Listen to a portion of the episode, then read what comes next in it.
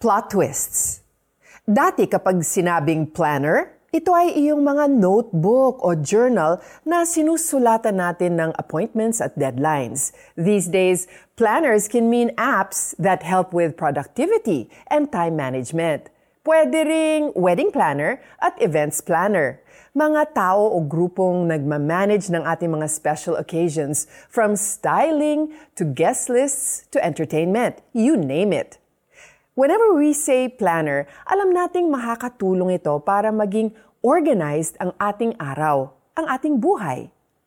Sadyang may mga tao talagang mahilig magplano. Lista dito, lista doon ng goals to achieve, diet plans, people to send emails to, and things to buy. These are the people who spend hours researching and planning their itineraries each time they travel. On the dot ang schedule kapag nagbibiyahe, from the spots they want to visit to the train routes they will take. Talaga namang nakakatulong ang magplano. And having a plan B prevents us from being caught unaware kapag hindi nangyari ang inaasahan natin. However, there are times when God has something else planned, even if we already laid out our plans A to Z. God sometimes sends us plot twists that we never saw coming. Yung akala nating na-foresee at na-prepare na natin ang lahat ng possible scenario, eto at may ibibigay si God that even our wildest imagination wasn't able to predict. But the good news is, God always wants the best for us. Things may not go the way we planned, but God says, For my thoughts are not your thoughts, neither are your ways my ways. For as the heavens are higher than the earth, so are my ways higher than your ways, and my thoughts than your thoughts. Let's pray.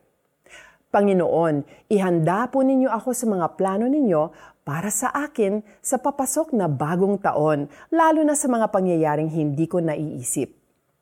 Palakasin ninyo ang loob ko at bigyan ng kasiguraduhan na ang inyong kalooban ay laging para sa aking kapakanan. In Jesus' name, Amen. Ito po ang ating application. Balikan ang mga nangyari sa iyo ng taong ito. Anong mga bagay na hindi mo plinano ang nangyari pero nakabuti sa iyo? Anong mga plinano mo na natuloy? Ipagpasalamat mo sa Diyos ang lahat ng ito. Ang isang tao'y maraming iniisip, maraming binabalak, ngunit ang kalooban din ni Yahweh ang siyang mananaig. Kawikaan 19.21 Thank you for joining us in today's Tanglao devotional. I'm Joyce Burton Titular, praying for God's best plans for you always.